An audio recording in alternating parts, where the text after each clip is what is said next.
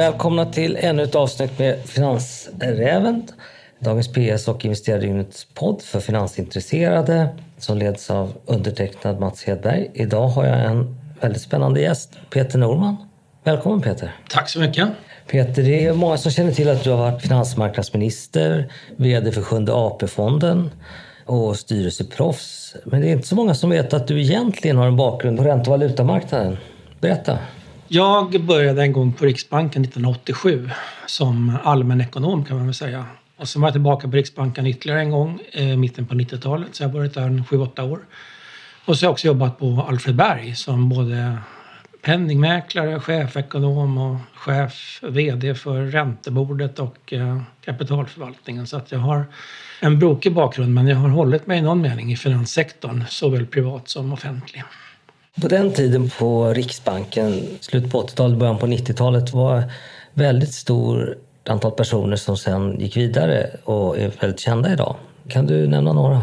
Jag hade ju förmånen att få vara med i en slags generation som var väldigt begåvade, tycker jag själv i alla fall. Och det var Ulf Wisén som sen gjorde karriär på Salomon Brothers, Erik Thedéen som är nu generaldirektör för Finansinspektionen, Hans Lindberg som är chef för Bankföreningen. Det var Robert Bergqvist som nu är chefekonom på SE-banken.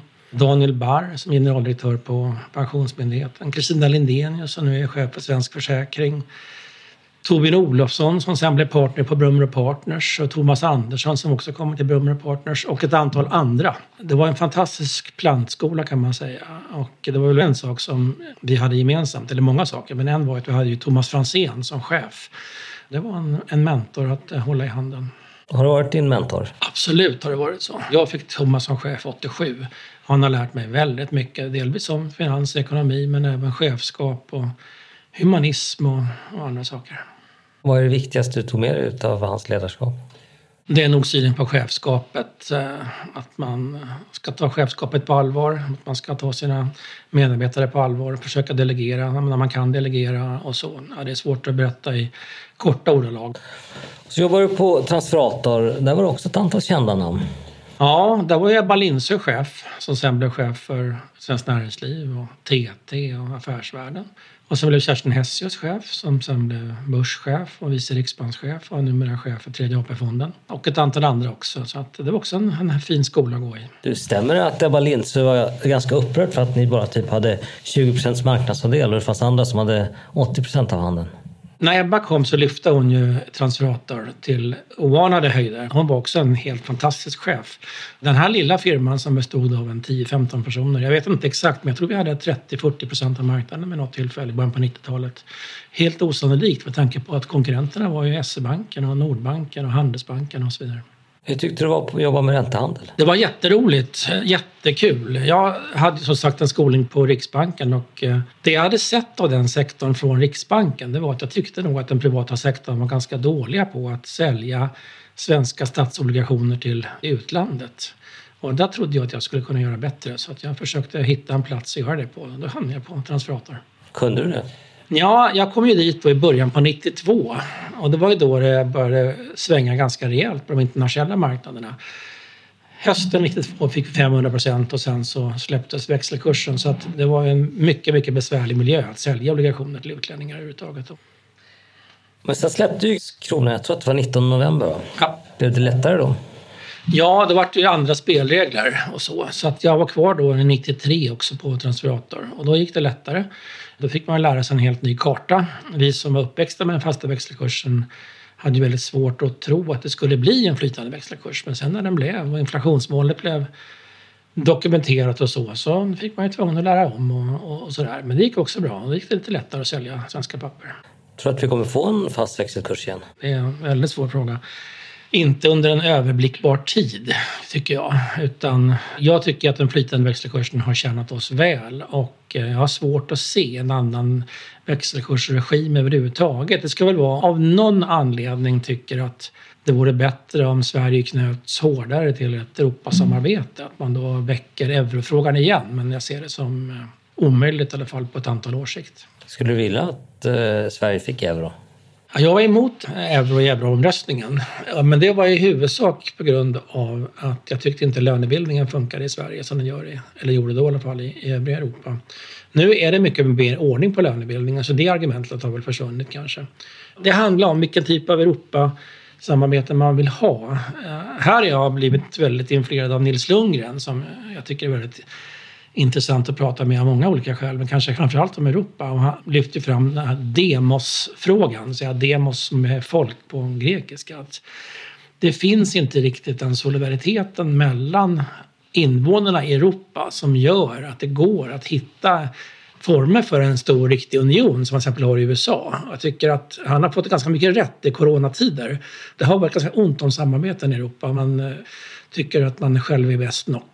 Vi kommer över till corona alldeles strax, eh, men först en, bara en kontrollfråga. Tror du att euron kommer att överleva? Ja, det tror jag. Jag är inte säker, men den ska nog överleva. Det finns ett antal exempel på valutasamarbeten som har krackelerat under historiens gång i världen. Men, men eh, det är investerat så extremt mycket prestige, framförallt för de här tunga länderna, Tyskland och Frankrike, så att jag har svårt att se att den kommer att försvinna, utan den kommer nog att fortsätta. Hur ser du på coronakrisen ur ett ekonomiskt perspektiv? Till att börja med är det ju fruktansvärt ur ett mänskligt perspektiv. Att det är så många människor som dör och eh, blir svårt sjuka.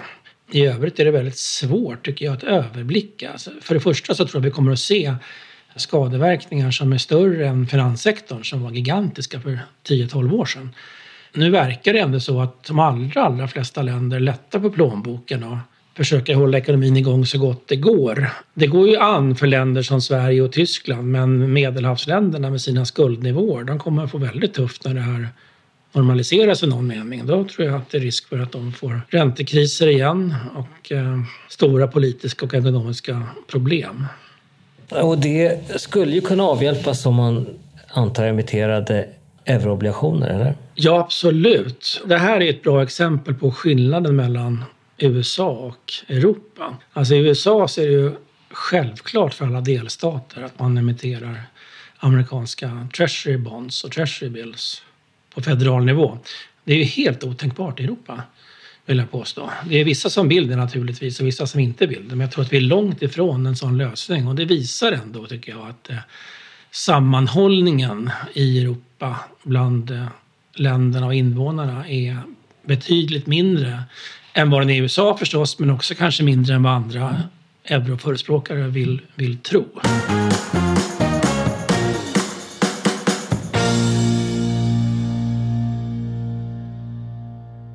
Om vi fortsätter med ekonomin eh, och återhämtningen. Vad kommer vi se för återhämtningsförlopp? Blir det ett V, ett W, ett U eller ett L? Ja, jag tror att det blir ett vibrato på, på de finansiella marknaderna. Vi har ju fått en kraftig nedgång på börserna och så har vi gått upp från den nivån. Nu ligger vi på ungefär, på börsen i alla fall, där vi låg för ungefär ett år sedan. Långt under förstås all time high, men ungefär där vi låg för ett år sedan. Vad som förmodligen kommer att hända det är att om vi skulle få, jag säger om vi skulle få ett vaccin till exempel som alla, eller de flesta finansiella aktörer och bedömare tror på, då skulle vi få en dramatisk uppgång tror jag, på finansiella marknader. Vad som förmodligen kommer att hända det är att det kommer att bli någon artikel om att det kanske finns ett vaccin och då går börserna upp och sen kommer en ny artikel att det här funkar inte så bra och så går börserna ner och sådär. Så att vi kommer att se ett antal upp och nedgångar innan vi ser någon stabilitet här. Men det är, det är svårt att se, tycker jag, någon större stabilitet tills dess att vi får ett ordentligt vaccin så man kan vaccinera stora delen av hela världens befolkning. I och med att den andra lösningen, flockimmunitet, verkar vara ganska avlägsen. Vi har pratat en del nu om de finansiella marknaderna. Vad tror du om realekonomierna? Det ekonomiska problemet här tycker jag, det är vad när ekonomerna kallar för persistens. Om man tar en restaurang till exempel så går det ganska lätt att bygga upp en restaurang.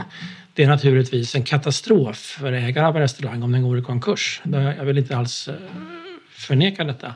Men det går ganska fort att bygga upp den igen. Har vi en småskalig industri till exempel så är det betydligt värre att bygga upp en sån när väl vi ska få igång ekonomin igen. Så att uppgiften nu på något vis det blir att se till att verksamheter som är solida och välmående, och bara det är svårt att definiera, ska skyddas om det finns ett persistensproblem. Det vill säga om det skulle vara förenat med väldigt stora kostnader att lägga ner dem och sen bygga upp dem igen.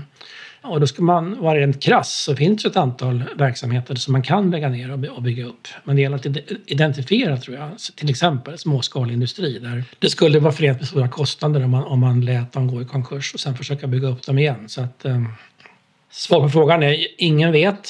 Vi får nog leva med att vi får dramatiska BNP-fall i år, eventuellt nästa år. Och sen sakta men säkert försöka ta, ta ikapp det här. Vi får också en arbetskraft som kan missa vidareutbildning. Och vi vet också att ju längre tid man är borta från arbetet desto längre tid går det att komma tillbaka. Så att det gäller att hålla arbetskraften också i, i rörelse i någon mening. Så att, är mycket svårt. Vad tittar du på för eh, indikatorer när du ska bedöma ekonomin? Jag försöker titta på allehanda finansiella, finansiella data. Så är det någonting finanssektorn är duktig på så är det att eh, ta in framtida information och baka in det i priserna. Det betyder ju inte att marknaden alltid har rätt därför att eh, informationen kan ju vara felaktig när, när man kommer till den punkten. Men, men finansiella marknader är duktiga på att som sagt baka in framtida information i priserna. Sen ska man inte ta det slaviskt naturligtvis, men, men på lite längre sikt så tycker jag ändå att finansiella data är viktiga för att försöka bedöma vad som händer med, med den reala ekonomin. Och vilka data? Ja, det kan vara börsdata, det kan vara råvaror, räntedata naturligtvis. Det är fascinerande tycker jag att när vi stod i finanskrisen 2008-2009 och centralbankerna eh, drog ner räntorna i princip till noll, att man skulle få se nollräntor 10-12 år efter finanskrisen. Där ser man hur lång tid det tar innan en ekonomi repar sig efter en sån här typ av sättning. Så att eh, vi kommer att leva med det här eh, under mycket, mycket lång tid. Vad tycker du om staternas agerande? I huvudsak bra. De befinner sig också på helt ny mark och har svårt att ha någon typ av ledstång att hålla sig i. Men jag tycker att det är bra att man har öppnat plånboken och eh, använder pengarna. Det är precis för sådana här tillfällen som vi ska ha en robust stat som kan använda sina tillgångar på det här sättet. Så att, eh, i princip tycker jag att man har gjort helt rätt med den lilla information som både jag och även beslutsfattarna har. Din eh, för detta parest, Kerstin Hessius, har ju pratat om att eh, man borde ha en bortre parentes. Eh, det vill säga man ska veta när man verkligen öppnar upp ekonomin igen. Delar du det? Nej, det gör jag nog inte. Men det, det, det beror på att den diskussionen tror jag är aktuell vid ett senare skede. När man vet mer om smittspridning och vad man kan förvänta sig om framtida nya fall och, eh, och så. När man har mer information om det, då kommer man i ett läge där politikerna måste stiga fram och göra den här typen av bedömning.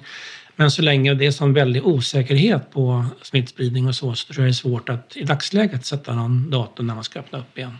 Du snuddade vid nollräntor och vi har haft nollräntor sedan, ja, sedan 2008 nära på.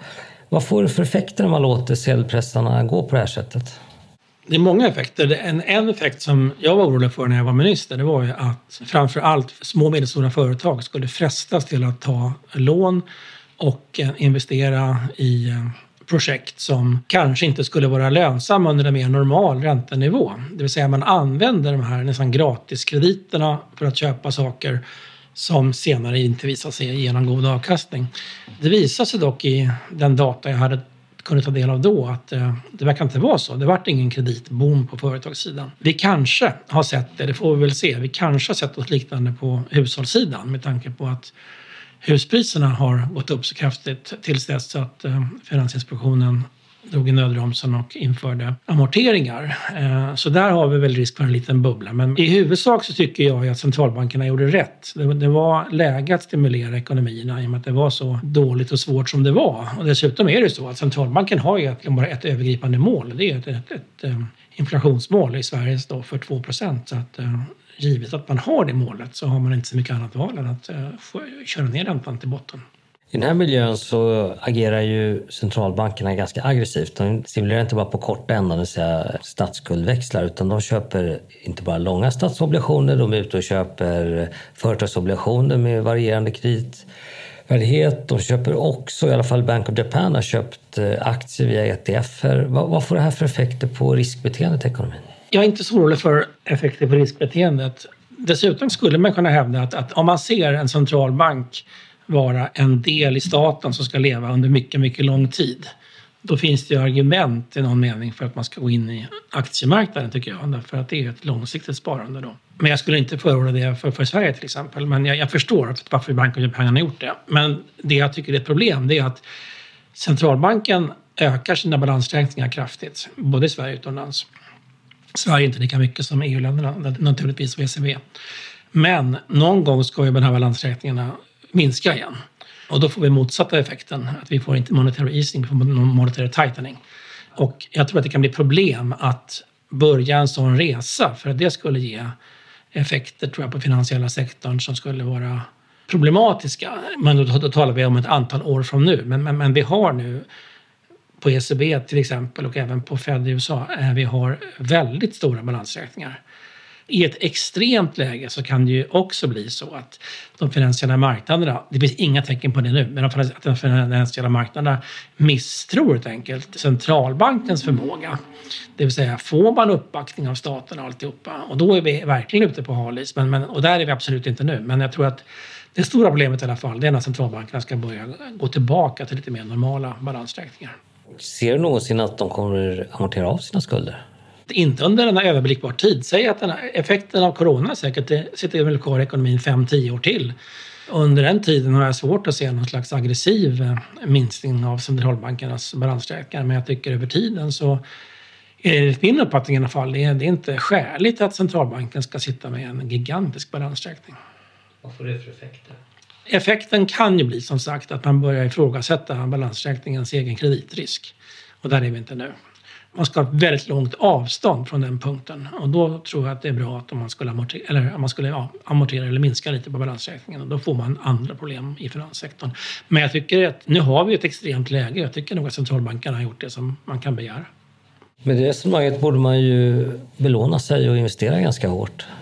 I centralbanken? Nej, mer som privatperson. Ja, det kan man ju säga. Tittar man på sju eller åtta års cykler eller någonting så har ju aktier alltid varit ett tillgångslag som har varit att föredra framför ett eh, sparande.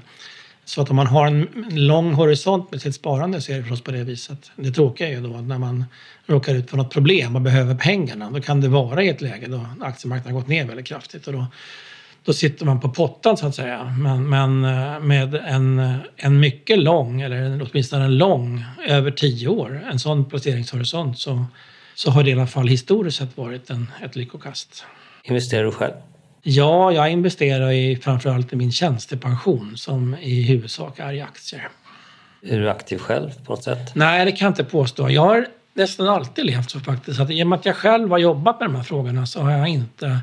Det har inte spillt över till något intresse på den privata sidan, snarare tvärtom. Jag, jag, som, jag har blivit eh, mätt på de här typerna av frågeställningar på jobbet så att jag har ingen lust att eh, köra det privat.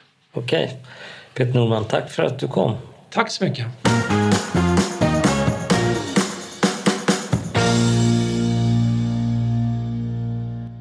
Idag har eh, Finansräven ytterligare en gäst, nämligen Mats Lindstrand som är styrelseordförande för ett foodtechbolag som heter Frill.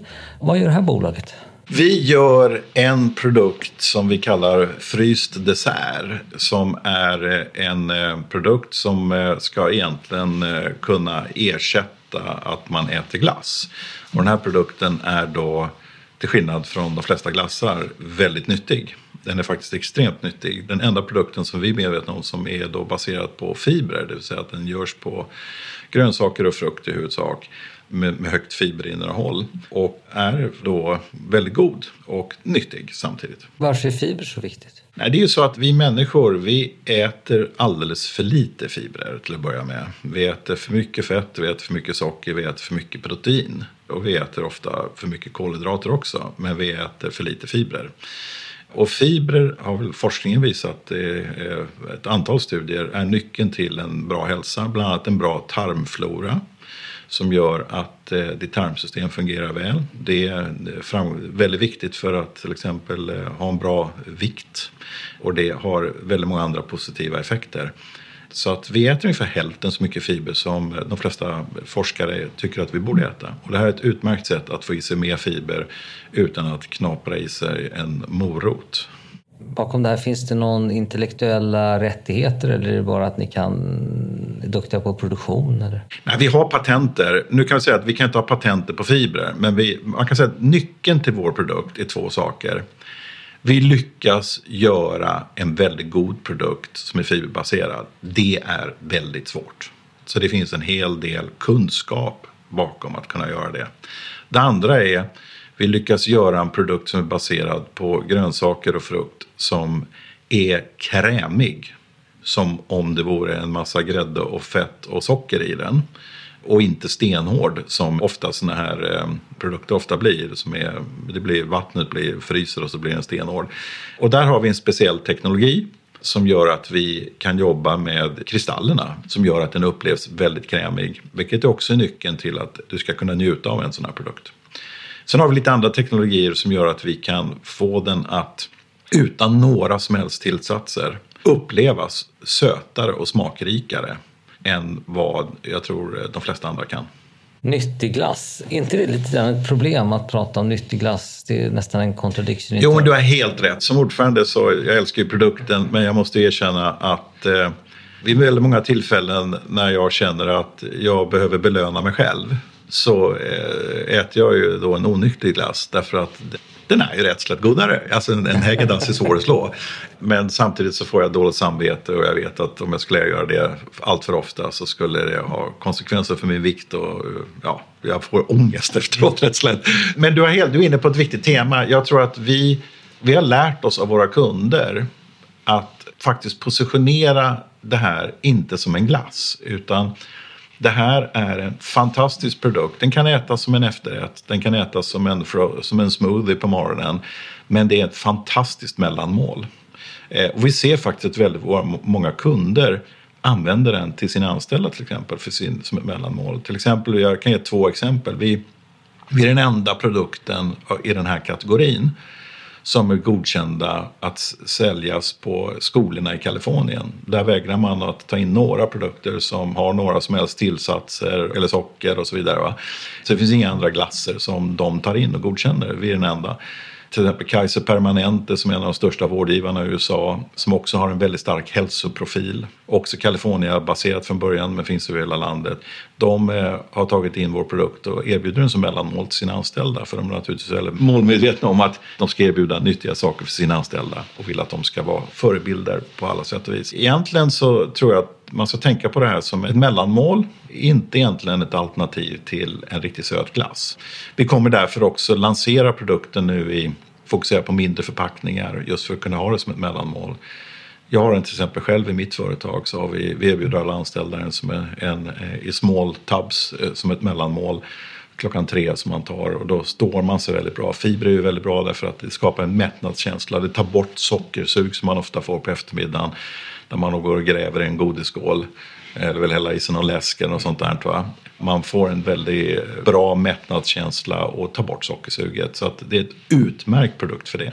Nu ska bolaget göra nyemission på företrädesemission på ungefär 15 miljoner kronor. Vad ska ni använda de här pengarna till? Ja, det är egentligen två bitar vi gör. Som sagt, vi har lärt oss mycket man kan väl säga så här att den här produkten, det är lätt när man jobbar med en sån här produkt, framförallt de som har utvecklat den, att de intalar sig själva att det är världens godaste produkt. Därför lanserade vi den i början som en glass. Den är inte lika söt som en Häagen-Dazs eller en, eh, en Ben Jerrys eller någon, någon annan sån glass. Så att vi har lärt oss att eh, vi ska ompositionera den mer som ett mellanmål. Alltså helst skulle vi vilja sälja den i grönsaksdisken snarare än att sälja den i glassdisken. Därför det är ett alternativ till det är där du hittar fibrer normalt sett. Va? Så det är det ena, det är en ompositionering och, och som sagt vi är väldigt framgångsrika i det segmentet redan idag. Jag nämnde två exempel tidigare men vi har också mycket food service-företag som ser det här som en väldigt bra produkt. Det andra är att eh, vi ska naturligtvis ha kvar den som en glassersättning för vi har ju eh, en kärna av kunder som älskar vår produkt och äter den istället för annan glass. Problemet är att eftersom vi inte har några som helst tillsatser och inga sötningsmedel så är den god men sådana som jag tycker att Häagen-Dazs är ännu godare. Och därför blir det att jag äter den här, gärna på vardagar om jag blir lite sugen så på någon efterrätt. Men ska jag belöna mig själv så köper jag inte den här produkten därför att häggendassen är rätt slätt sötare. Och därför kommer vi, för att bredda attraktionen av produkten till en större publik än den hardcore hälsomedvetna publiken vi redan idag har så kommer vi också lansera Frill i en version som vi har arbetsnamnet Frill Plus. Det är att vi faktiskt tillsätter vissa naturliga, så nyttiga som möjligt. Det finns inga perfekta naturliga sötningsmedel. Alla har några negativa påverkningar. Men vi kommer ta de bästa vi kan hitta och göra en sötare variant också. För de som faktiskt eh, vill ha en sötare produkt. Och då tror vi att vi kommer ha den enda riktigt bra fiberbaserade produkten som dessutom är krämig. Vi kommer ha den i två varianter. En för, för, som är pure och det finns definitivt en marknad för den. Den är inte jättestor, men den finns. Och vi ska kunna bredda vår marknad genom att ha en produkt som har en begränsad tillsats av naturliga sötningsmedel som då kan konkurrera med glassen på ett bättre sätt. Det är det vi ska använda pengarna till. Men klarar ni av att bygga ett globalt varumärke själva? Man kan säga 15 miljoner. Nu är vi i USA, vi är i England, vi är i Sverige. Vi har retailers, vi har food service, vi har skolor, vi har ett footprint. Vi tror att med de här 15 miljonerna så kommer vi klara att få ett lyft och få en mycket större penetration med den här strategin. Vi kommer kunna visa att vi faktiskt kan tjäna pengar, vilket är viktigt. Idag är vi fortfarande går med förlust. Då får vi en valmöjlighet att antingen ta nästa steg i utvecklingen av bolaget själva. Vi vet att det finns ett intresse från de stora drakarna i det här segmentet för en sån här produkt. Vi är inte tillräckligt intressanta just nu för vi är för små. Vi får se om vi ska vidareutveckla det här i egen regi eller om vi finner en ägare som har större muskler och större kraft att kunna göra det. Vi vet att vi sitter på en väldigt intressant produkt som är unik i marknaden och den har egenskaper som ingen annan har. Och vi vill exploatera det så att vi skapar oss lite bättre alternativ inför framtiden. Kommer det här räcka för att det ska bli kassaflödespositiva? Ja, vi tror det därför att vi har ingen jättetung organisation. Och det kan vi också se på företag som har gjort resa inom andra kategorier. Man behöver inte ha en jättetung organisation för att driva en sån här produkt. Framförallt inte om du vänder dig mer mot food service-företag och den typen av applikationer. Så att ambitionen är ju det. Sen kan man ju säga så här att de som har följt det här bolaget under en längre tid så har det ju så här långt tagit längre tid än vi hade hoppats. Det är bara att erkänna. Vi tror vi har lärt oss väldigt mycket hur vi nu ska positionera den här produkten, hur vi ska bredda kundbasen om jag säger så för att få mer försäljning per enhet, till exempel, i, i, inte minst i retail. Men vi kommer i varje fall kunna ta ett väldigt stort steg i rätt riktning. Hur tycker du man ska se på Frill som aktie? Jag tror man ska se det så här. Det är en ny produkt som har mycket vind i ryggen. Väldigt många människor, fler människor för varje dag som går, blir mer och mer medvetna om vad de äter. Det har en otrolig potential naturligtvis. Det finns inte så många alternativ till den här produkten. Eh, det finns massor av proteinglassar om man vill köpa det. Men det finns eh, inte fiberbaserade produkter. Och det tror vi är en unik value proposition. dessutom har vi en unik teknologi så att det är väldigt svårt att göra en god och krämig fiberbaserad produkt. Den teknologin har vi patent på och eh, den har tagit väldigt lång tid att utveckla. Så att vi tror vi har en unik plattform. Nu ska vi bara få lite större skala på det. Och då är det en spännande resa att vara investerare. Okej, tack Patrik.